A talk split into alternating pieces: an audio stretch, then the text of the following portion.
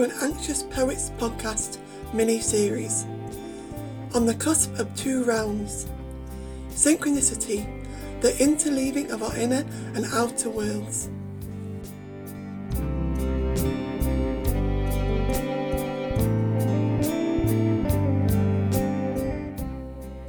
Episode 2 Arriving in Magic.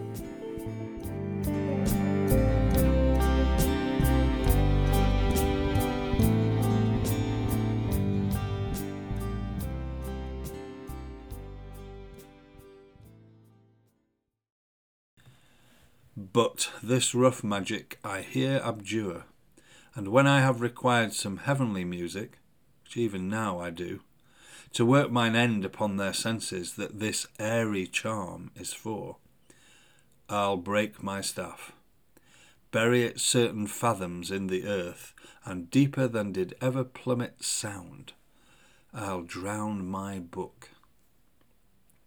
Hello. I'm Adrian Scott. I am the anxious poet.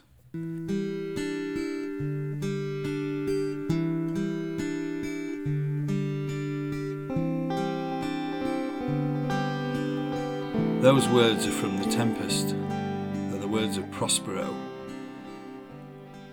And he talks in them of rough magic. If you know the story of The Tempest, Prospero was um, an aristocrat who was betrayed by his brother and exiled onto an island full of noises and sounds and a monster called Caliban with his daughter Miranda. And through synchronicity, the brother who betrayed him and all his courtiers are washed up in a storm at the beginning of the play onto that very island. And Prospero, who has an ability to work rough magic, um, has conjured all this up. And he has a spirit who supports him called Ariel. And during the play, he begins to realize he's got to let go of this rough magic that actually he is not the author of it, he is the servant of that magic. And in that speech, this rough magic I here abjure, I let go. I will break my staff and drown my book. So, this episode, I wrote my second collection of poems around the time when I started going to David Whyte's salons, those gatherings during the year that I mentioned in the first episode. And, and at those salons, um, David quoted a poem quite liberally and regularly by Goethe, the German poet. And I used the poem, a bit of it, as um, an introduction in my book now arriving in magic, flying and finally insane for the light. You are the butterfly and you are gone. And so long as you haven't experienced this, to die and so to grow, you are only a troubled guest on the dark earth. I understood the first bit of the magic, flying insane for the light. I don't think at that time I understood the dying and so to grow bit, it, it, it came later. But I still would stick by the revelation that I had at that time that there is rough magic, as Shakespeare calls it.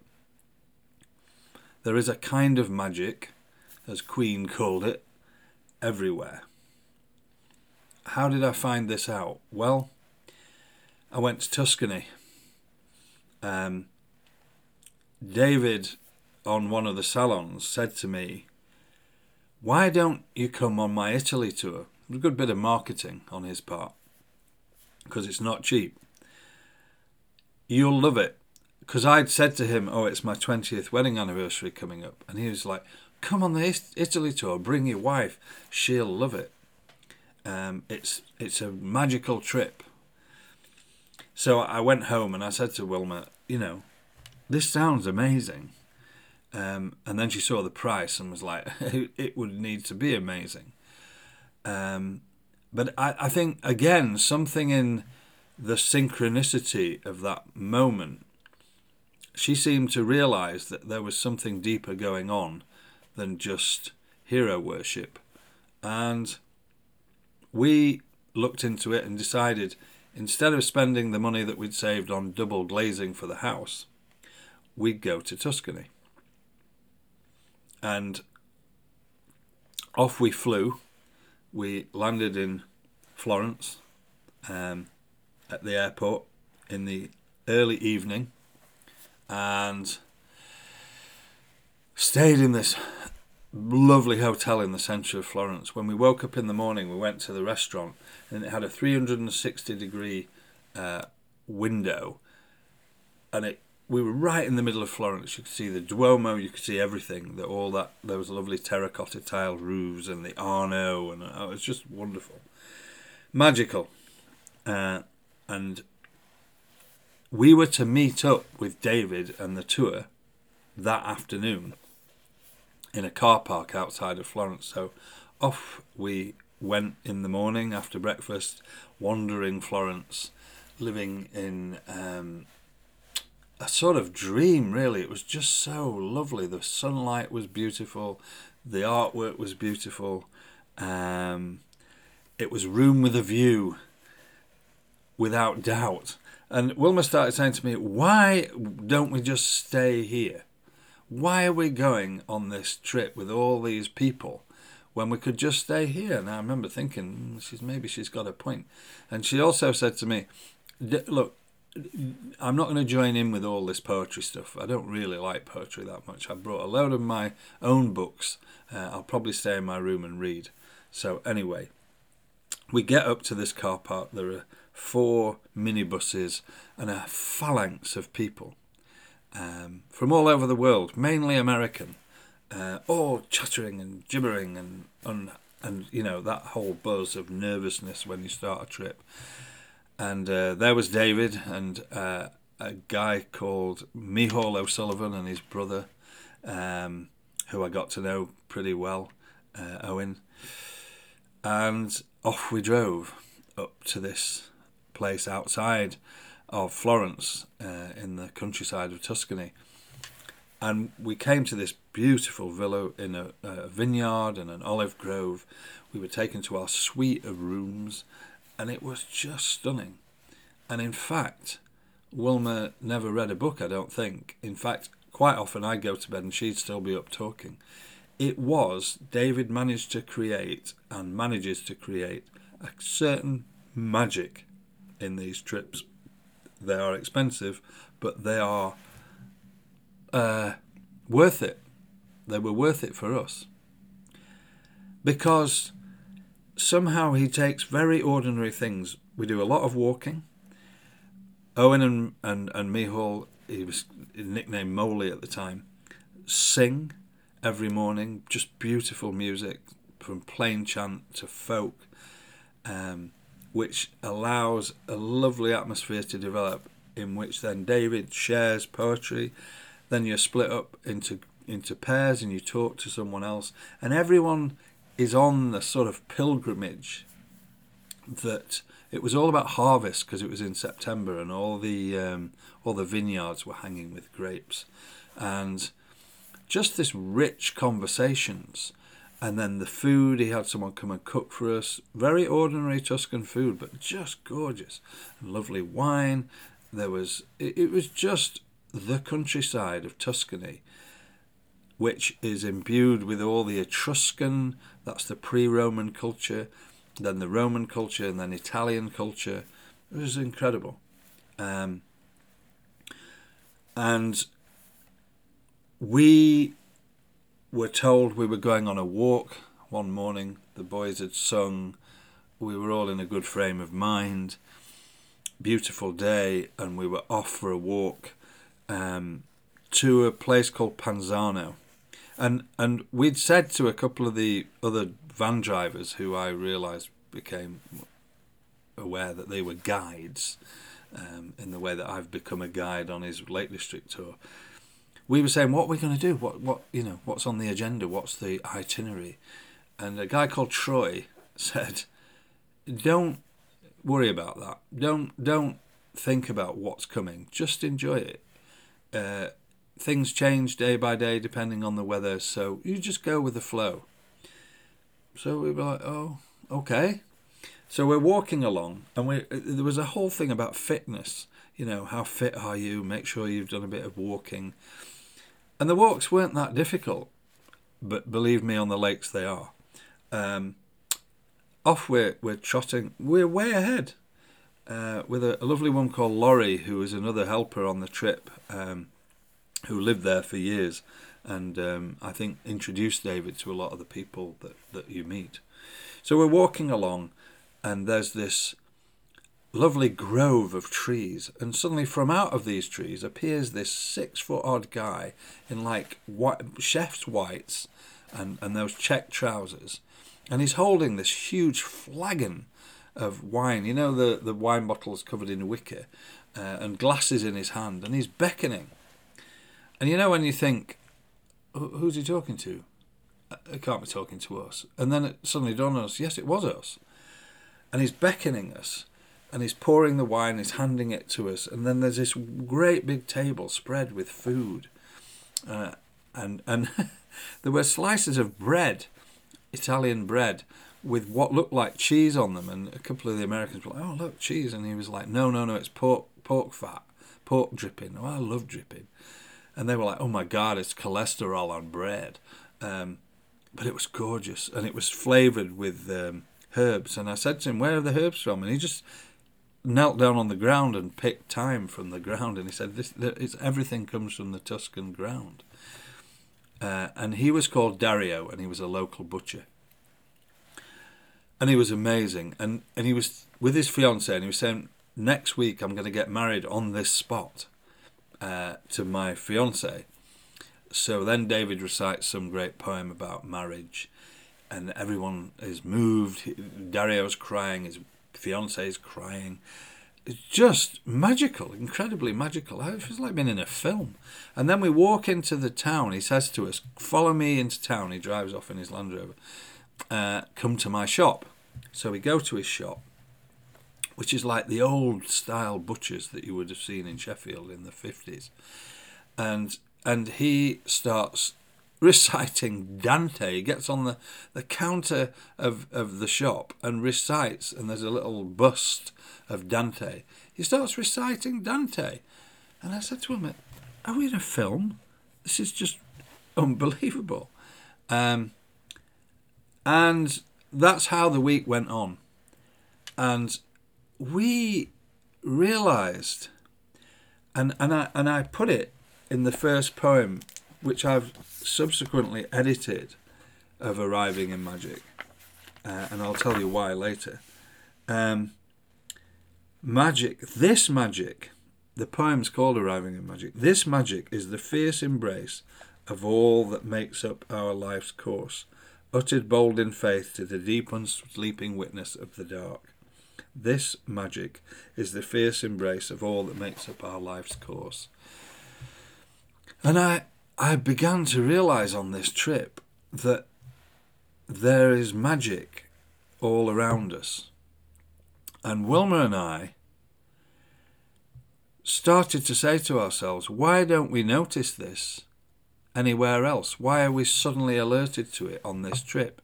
Maybe partly because we paid a lot of money, maybe partly because of, you know, this was an, a well known poet.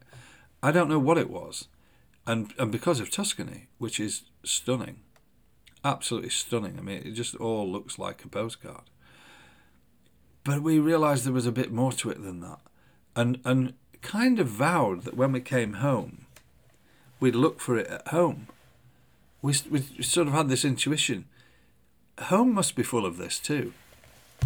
And and I wrote a piece about that uh, that that meeting with Dario um, called Married Again. And here it is.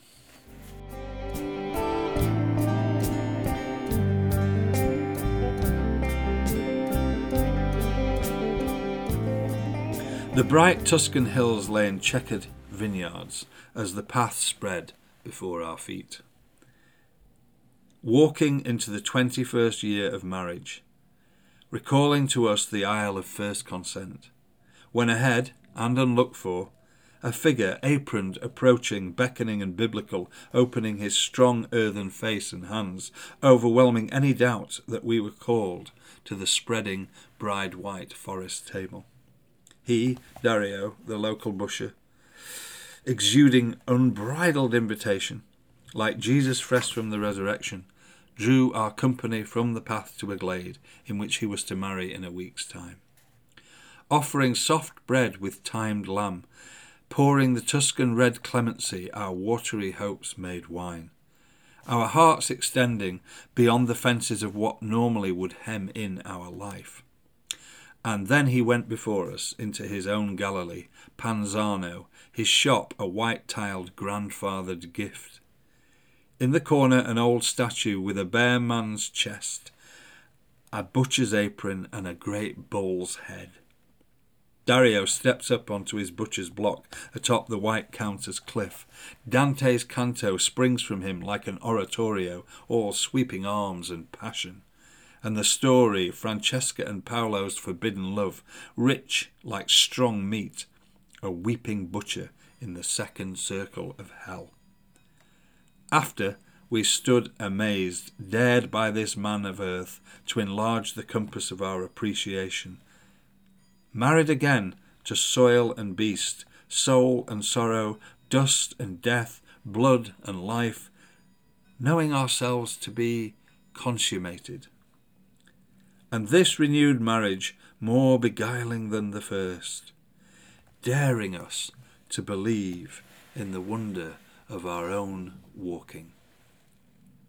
And this renewed marriage more beguiling than the first, daring us to believe in the wonder of our own walking. It, uh, it really did alert us to the wonder of our own walking in Sheffield. When we came back, we realized we live in a magical place. We live in the Rivellin Valley. It's just a different kind of beauty. And the encounters that we had with people like Dario, we realized we had encounters with extraordinary people all the time at home. Um, and it it woke something up in us. It was definitely one of those moments when you were on the cusp of the inner and the outer worlds, and something inside you, I think, by that landscape was awoken, was alerted, was activated, was challenged. That magic is the fierce embrace of everything that makes up your life's course. And by everything, I meant the darkness too. I intuited that that was true, but I'm not sure I really understood it at that point. But it was there, I did understand it. And the poem I wrote, Arriving in Magic, uh, the, the last part of it was quite arrogant, uh, I now realise. Um, it was the the final stanza. I, I, for my uh, the next year was my uh, fiftieth birthday, and I had a ring made, a red ruby ring, uh, designed like the ring that Gandalf wears, Narya, the Ring of Fire, and I was feeling full of my own importance and my own abilities as a writer as well, which I was developing. So the last stanza said, The ring you place upon my finger. And, and bear in mind, I'd done a, a sabbatical, a six month sabbatical, where I stopped doing a lot of the work I was doing because I was exhausted. And I was lucky enough to be able to afford to take a bit of time off. I didn't go anywhere. Uh, I just stayed at home, but I literally stayed at home um, and, and had lots of, of time alone I walked the Cumbria Way. I went to Laugharne, where Dylan Thomas came from. And I worked on this collection of poems, and, and especially this arriving in magic one. So this this last stanza, the ring you place upon my finger is a vow to grasp the magic, in which gladly I now arrive. Knowing too it was always there, waiting quietly in the trees beyond, with the wizard that is the forest, and inside the dragon who is me, the magician I have come to be. Grasping the magic, the magician I have come to be. I was very influenced by a book called King, Warrior, Magician, and Lover by um, Doug Gillette and Robert Moore that talked about the archetypes, the Jungian archetypes, and especially what they referred to as the male archetypes king, warrior, magician, and lover. And I saw myself, I'd always been taken with Gandalf and Merlin, um, and I, I saw myself as. Um, as a magician, and I grew my hair and my beard, had this red ring, I've got it in front of me now, um, on my finger. Only after I'd had a breakdown, which I'll describe more in the next one, Night Sea Journey, did I realize that, that the archetypes that, that are there, they are primeval powers or forces or energies that we, according to Jung, inherit as human beings. We inherit their energies we're like conduits that those energies flow through, but they don't belong to us.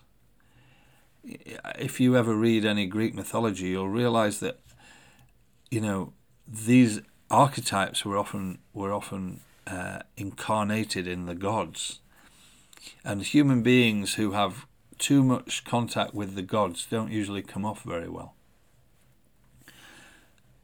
I thought that I would become a magician, that I would become this force and be able to control. You know, I, I, I remember saying to my spiritual director at the time, uh, just before I had my good old crashing breakdown, he said to me, How are you feeling? I said, I feel at the height of my powers. I should have known. I should have known. But uh, I now would rewrite that poem and have rewritten that poem about the magic that I'm here to serve. That if I'm fortunate and put myself in the service of the right uh, energies, will flow through me at times and then leave again. Uh, and I'm, I, we are just human beings. And that is what that quote at the beginning of this podcast was all about this rough magic I here abjure. And he breaks his staff, he lets it go. Partly he lets it go because it's worked its magic and he has forgiven all the people who hurt him. And then he says um, that, that this, this creature of darkness, Caliban, I now own. Because it's his darkness too, his shadow. He's abused Caliban and he needs to make reparation to him. Uh, and I'll come back to some of that again. So, in this experience of magic, I was learning all sorts of things. Um, and one of the things that I, I think I learned, and I don't think I've ever shared this poem uh, on a podcast before, was called it was called Mendicant mendicant given to begging or of, or of denoting one of the religious orders who originally relied solely on alms. I did realize that this magic is a gift. And sometimes Jung talks about this. The language of the unconscious is slightly, uh, it, it sometimes comes off as slightly high blown, high flown um, grand language. And this poem is in slightly grand language, but it's saying something I think that I, I learned. Mendicant. I looked for a home, and the earth raised up lodgings to house my unroofed soul. I looked to find my way, a course to chart, and the sea lent myself ship, the meniscus of identity. I looked for a helpmate, and the moon's curve slid down to me a spouse to cut my life's exposure. I looked for a work, and the sun gripped my frame and warned me to a ploughing task. I looked fearfully for what I'd lost or exiled, and the forest gave me its darkest, hardest truth. I took the hand of defeat as the harbinger of change, and in that frightful clinch my emptiness was filled. One day I will look for rest and the chance to change this span for another, and life will give me death. Don't presume this way is easy. To be mendicant, your hands must be always emptying, your skin always shedding. You walk in second innocence, you breathe each day as new. You renounce the chimera of control and make your heart a begging bowl. That's what I mean about the high flown language. But, you know, it, it was saying, I remember David Whyte once saying, when people say to you there's no such thing as a free lunch, it's the biggest lie of all. We've all had hundreds of free lunches from the moment we were born. We wouldn't be here if we hadn't. And so much is given to us. I looked for a home, and the earth raised up lodgings to house my unroofed soul. From the moment I was born, my parents gave me somewhere to live, but gave me a, a home in themselves too. I looked to find my way, and, and the sea lent the meniscus of identity. The meniscus is that uh, when you, when you pour a drink and there's like a domed, uh, uh, tensile top to the water, that's meniscus the meniscus, and it, and it's what we float in. Uh, and somehow, myself began to rise up and give me a sense of identity. I looked for a helpmate, and and I found one in Wilma. Um, I looked for work, and I found it. I looked fearfully for what I'd lost or exiled, and that was what I was beginning to do at this period. What we lo- what we lose or exiled is our shadow. And the forest gave me its darkest, hardest truth. I don't think it had at the time. I'm still not sure it has, but but it's certainly there.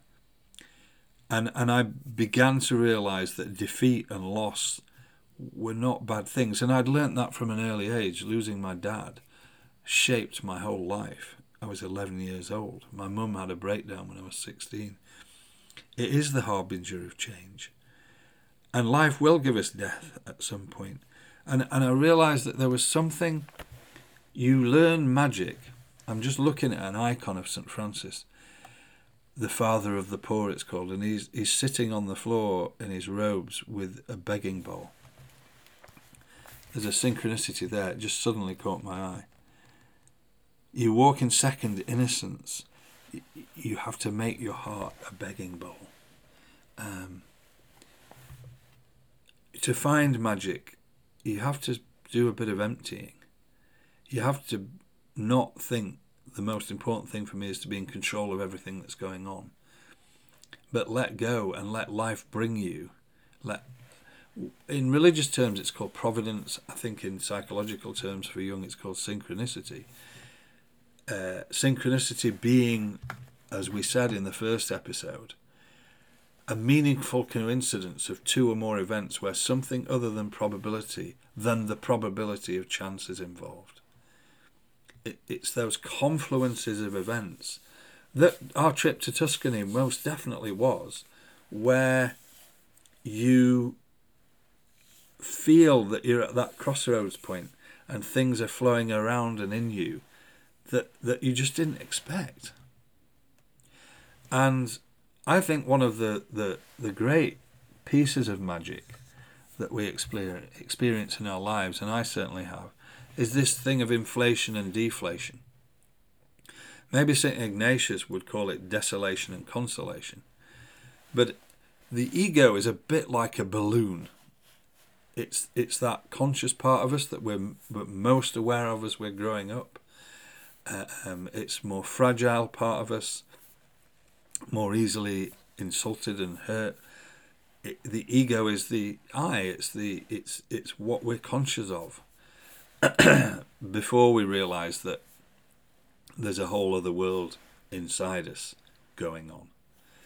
And and you know you you see young young lads or girls, you know, they're trying to find out who they are, and and and, and the tool they use is their ego. Um, and the ego is looking for affirmation. It's looking for approbation. Um, it, it's looking for that corroboration of the world outside itself that it's okay. And some things you find you're okay at, they inflate you. And you only have to look at celebrities, who, especially a celebrity who's suddenly become famous. There's a huge inflation goes on. And then, of course, at some point, there will be a balloon bursting moment, a deflation. And that's true of all of us.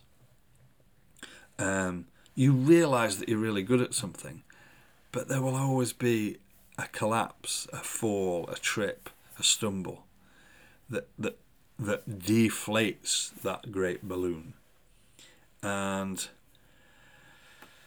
you know, that's, it's important it's really important because it begins to connect you to the inner world where there's a lot more going on.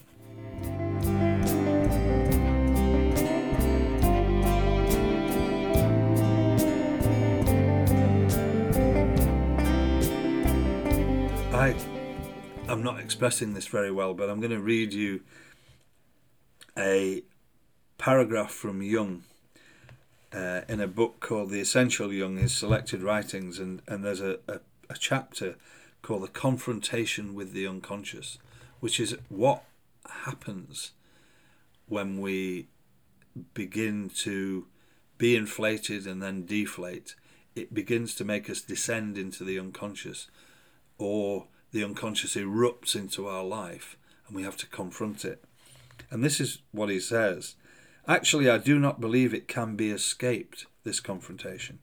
One can only alter one's attitude and thus save oneself from naively falling into an archetype and being forced to act a part at the expense of one's humanity, being forced to act a part at the expense of one's humanity.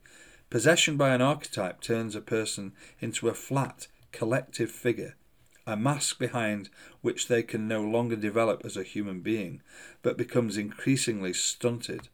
One must therefore be aware of the danger of falling victim to the dominant of the mana personality, the archetype. The danger lies not only in oneself becoming a father mask, but in being overpowered by this mask when worn by another. Master and pupil are in the same boat in this respect. Mean, it's not an easy passage, but it's what I'm talking about.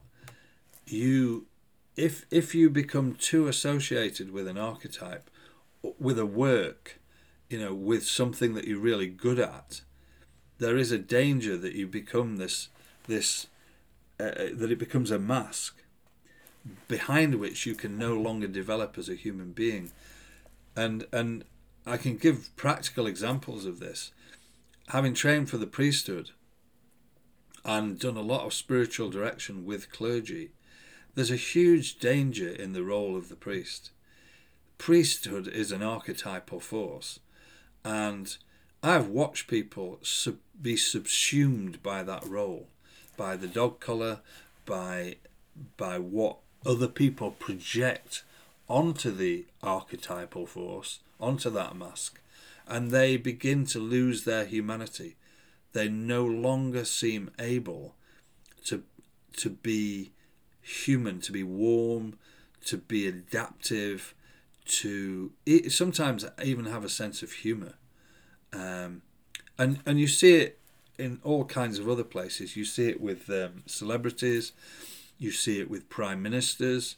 Um, it's it's a dangerous confrontation that that happens within you, and and I really like that Jung is naming that and challenging us to to deal with it. Um, and the last Tuscany poem in the book was, I think, where I began to intuit something was going on in me uh, that was deflating and that was challenging. Um, the poem is called Falling, and on the final day of the, uh, or the penultimate day of the Tuscany tour, we were told we were going to be walking for quite a long way, and we were going to Laurie, who I mentioned earlier, to her house for a barbecue, and we'd have a sing, and it'd be lovely. And the all the vineyards were just about to be harvested, and they were all surrounded, or a lot of them, with electric fences to stop the deer getting in and eating all the lovely grapes.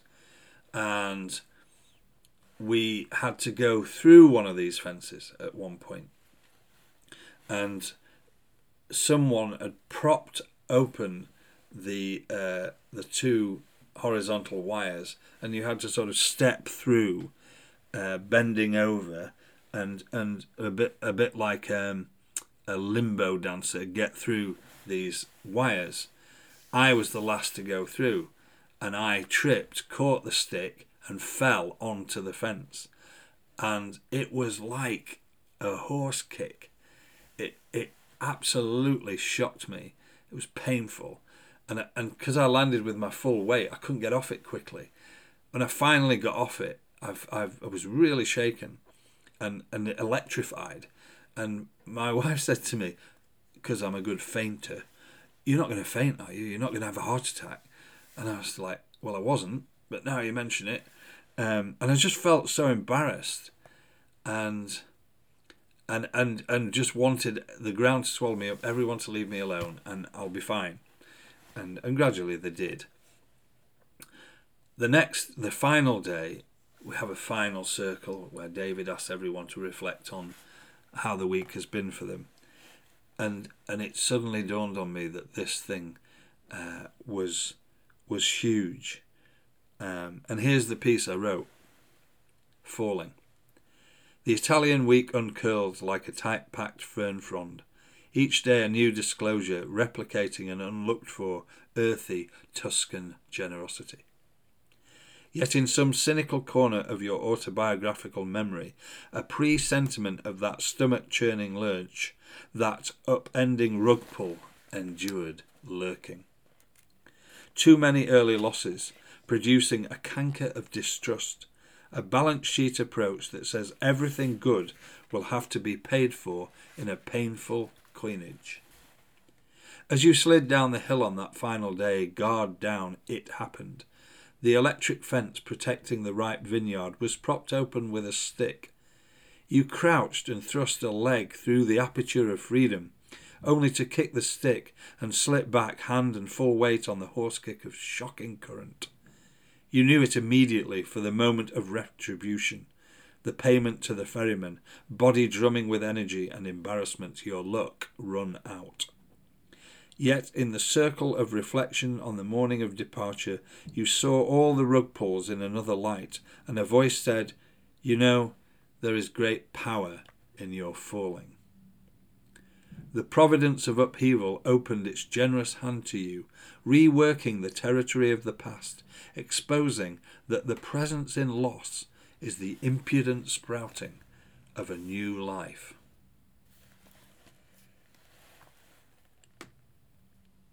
You know, there is great power in your falling. That came to me in that circle. And it was the same kind of voice as the one I mentioned on the first podcast saying, How would it be if you raised your family, you tended your garden, and then you died? It had that same force, that same power. It came from my unconscious, I'm certain, um, from my deep self, um, from from another realm. You know, there's great power in your falling. There's a powerful metaphor to fall onto an electric fence to be to find the power of falling. And I remembered as as this as I was sitting in that circle and those words came to me.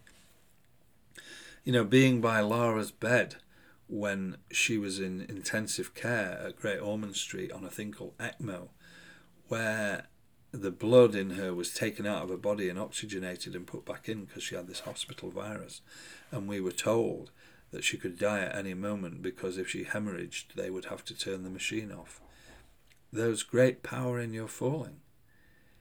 I, I when the my boss, the bishop, said to me, "Um, I know that Laura might die, but I've never felt closer to God than I do by her bedside." We both completely agreed.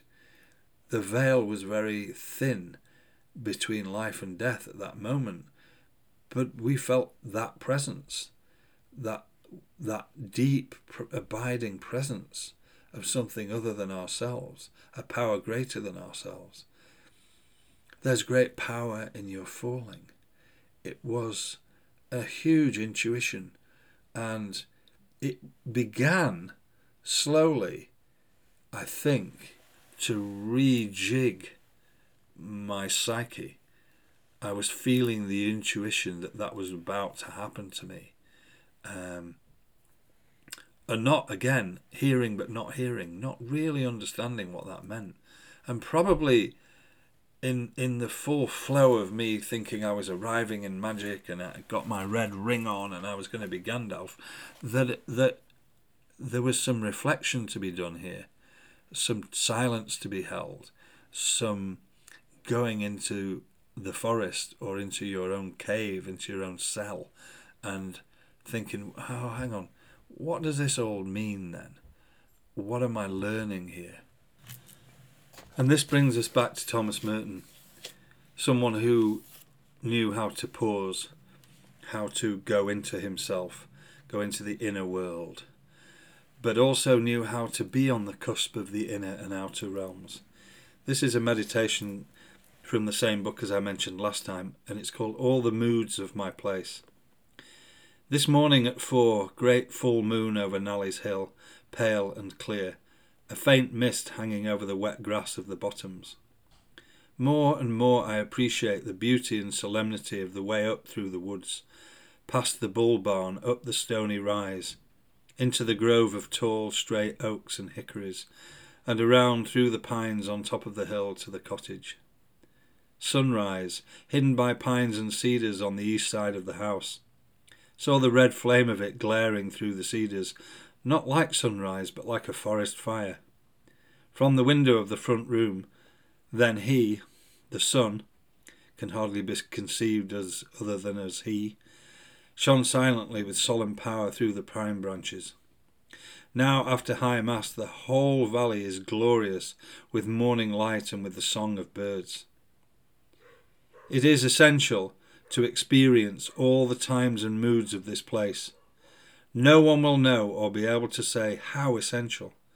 Almost the first and most important element of a truly spiritual life, lost in the constant formal routine of divine offices under the fluorescent lights in choir, where there is practically no change between night and day.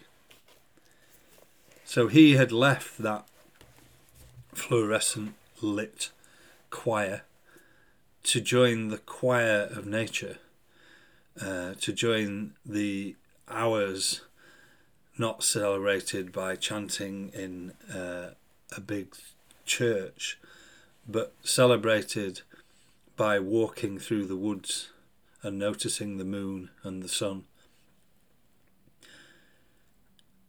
Our lives are so crammed, even monks, it seems, with noise and difficulty that that we've we've forgotten how to make that connection between the inner and outer world.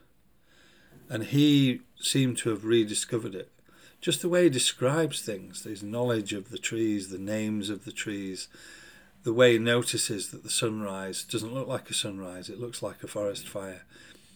That comes from paying attention from being out in the world of nature without agenda, just being there, just walking through it.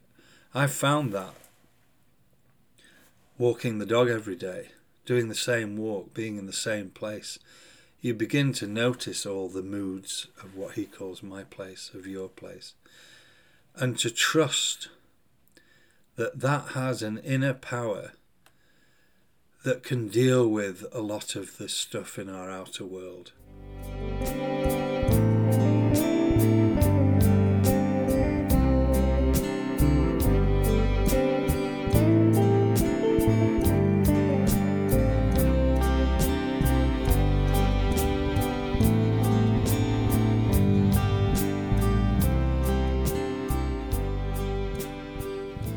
Poem Arriving in Magic, I talk about um, no more can I pass the gap that gates the path unnoticed, stepping through towards mossy trees and fishes glimmer, novice to the green flame in the bud.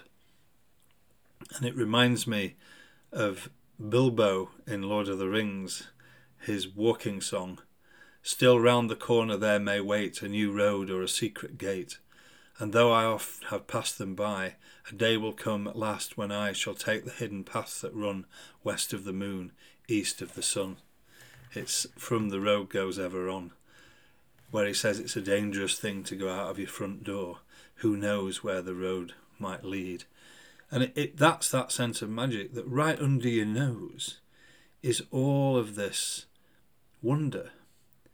There are people who you may have overlooked or, or not appreciated.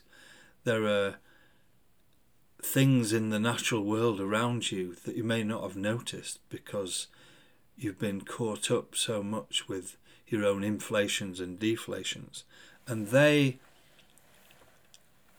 th- there's a gate to a path unnoticed inside you. And it's about magic, is about learning to notice. And that takes time and silence and patience. And then the providence of upheaval. In the falling poem, the providence of upheaval opened its generous hand to you, reworking the territory of the past, exposing that the presence in loss is the impudent sprouting of a new life. So it's that creating that pressure cooker, if you like, to hold the temperature of your losses that that the providence of upheaval has opened. And and to to keep them to meditate on them to, to meditate's the wrong word almost to allow the alchemy of those upheavals to work inside you in concert with the world around you noticing the many moods of the place where you live. And, you know, it's people might say, oh, yeah, well, you're really lucky you live in the Rivelin Valley. I also work in Fir Vale, uh, one of the roughest, rougher bits of Sheffield. And there's still beauty there. There's still trees. I lived in Poplar in East London, and it was the first time when I was a student I noticed the, the wonder of blossom because there were hawthorn and cherry trees on the streets and the blossom. I'd just discovered Vincent van Gogh and his paintings, and it alerted me the way he described painting uh, pear blossom that it was so fleeting yet so beautiful. So, the impudent sprouting of new life is all around us, and little did I know at that time that the providence of upheaval had more things to do with me.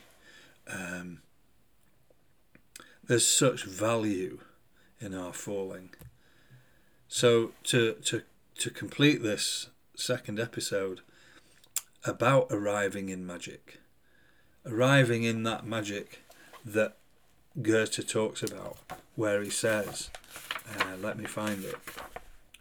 And as long as you haven't experienced this, to die and so to grow to die and so to grow. It's that which I was talking about from the first episode learning to die. You're only a troubled guest on the dark earth if you don't learn that lesson. So let's turn again to Mary Oliver, the great American poet. This is the title poem of the book A Thousand Mornings. All night my heart makes its way however it can, over the rough ground of uncertainties. But only until night meets and then is overwhelmed by morning.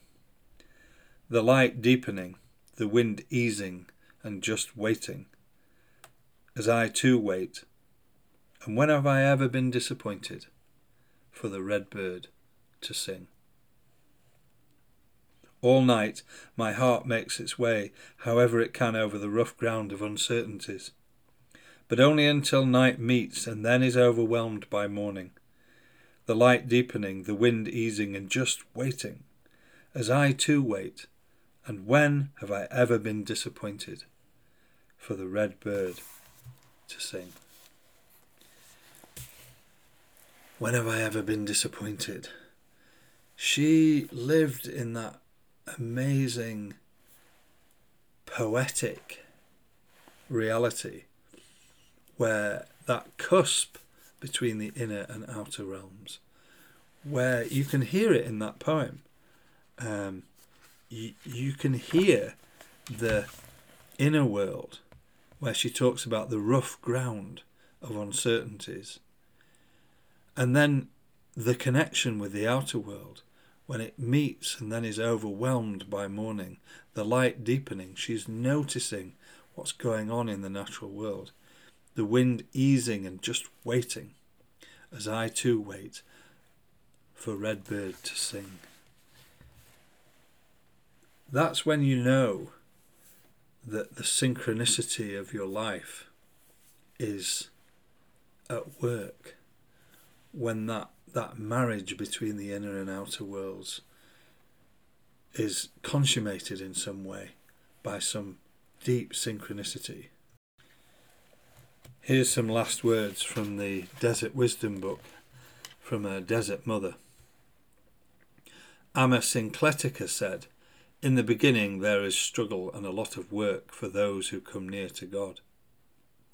But after that, there is indescribable joy. It is just like building a fire. At first it's smoky and your eyes water, but later you get the desired result. Thus we ought to light the divine fire in ourselves with tears and effort. Whatever your religious or spiritual leanings are, you might not uh, use the word God, but if you want to come near to that inner realm, to that those energies that are greater than yourself, then you have to accept the providence of upheaval and change, and that you are going to encounter things in your inner realm that are disturbing. You're going to encounter your shadow, like like Prospero at the beginning of this um, this podcast, we had Prospero abjuring his rough magic, and you know, on the island he experiences all sorts of things, especially his own shadow, his own darkness. He's brought up short by the fact that he has tried to be a magician in a way that separated him from the understanding of his outer world, and he didn't notice that his brother was about to um, to overwhelm him and exile him and his poor daughter. So he's on the island. He's you know he's with his child. He's with Caliban, the dark shadow, uh, the, the the the the son of a witch, Sycorax. Um, he's with Ariel, his amazing spirit that he's released from an oak tree who cares for him, but he's also enslaved. He he says he will um, will give Ariel his freedom if he serves him, and he releases all those things at the end of the play, and is released by them, and. This is what Amma Syncletica is on about. Thus, we ought to light the divine fire in ourselves with tears and effort. You know, learning to love the the the natural beauty of one place, learning to be rooted in your landscape, the sense of place that we're going to come on to in the fourth episode of this podcast, the power of place, the power of place to root you in the inner world of your soul is so important. So it takes tears and effort, but then you get that impudent sprouting of a new life. And that new life comes from the often from the ashes of the old, the wreckage of the old even. These are Prospero's last words in the play. Now my charms are all o'erthrown, and what strength I have's mine own, which is most faint. Now 'tis true, I must be here confined by you, or sent to Naples. Let me not, since I have my dukedom got, and pardon the deceiver, dwell in this bare island by your spell. But release me from my bands, with the help of your good hands. Gentle breath of yours my sails must fill, or else my project fails, which was to please. Now I want spirits to enforce, art to enchant, and my ending is despair, unless I be relieved by prayer, which pierces so that it assaults mercy itself, and frees all faults. As you from crimes would pardoned be, let your indulgence set me free. He's let go of all the archetypal power. And he says, you know, what strength I have is mine own, and it is a bit faint. It's most faint, and I've I've found release. I've pardoned and been pardoned, and now I must be relieved by prayer. Prayer being that recollection of soul. Sounds really pious, that doesn't it? And I don't mean it to. I'm trying to think of a more mundane way of saying it. That quietness inside yourself that you can create. It's sometimes created by grief. When you lose someone, there becomes a, a sort of muffled quietness inside you where you find yourself just staring into space. It's that reverie. It's that. Um, when I was a little kid, I used to sit staring out the window for hours on end I loved it. Just daydreaming. It's that, and it, and what I've noticed is if I'm talking to a group and you mention that daydreaming, people almost start doing it. They st- start to get that long stare and remember what they were like as children. That's what I mean by prayer. It doesn't have to have anything to do with saying words or making petitions or any sense of of organized religion it's inner stillness, it's inner space. That's that's what makes you alert to magic. That's when you know that the inner and outer realms are beginning to wed themselves together. So, to end, as I can hear the rain pattering on the window and autumn has brought its big drop in temperature on the 30th of September. I want to end with this Prospero. Our revels now are ended. These, our actors, as I foretold you, were all spirits, and are melted into air, into thin air. And like the baseless fabric of this vision, the cloud capped towers, the gorgeous palaces, the solemn temples, the great globe itself, yea, all which it inherit shall dissolve, and like this insubstantial pageant faded, leave not a rack behind. We are such stuff as dreams are made on, and our little life is rounded with a sleep.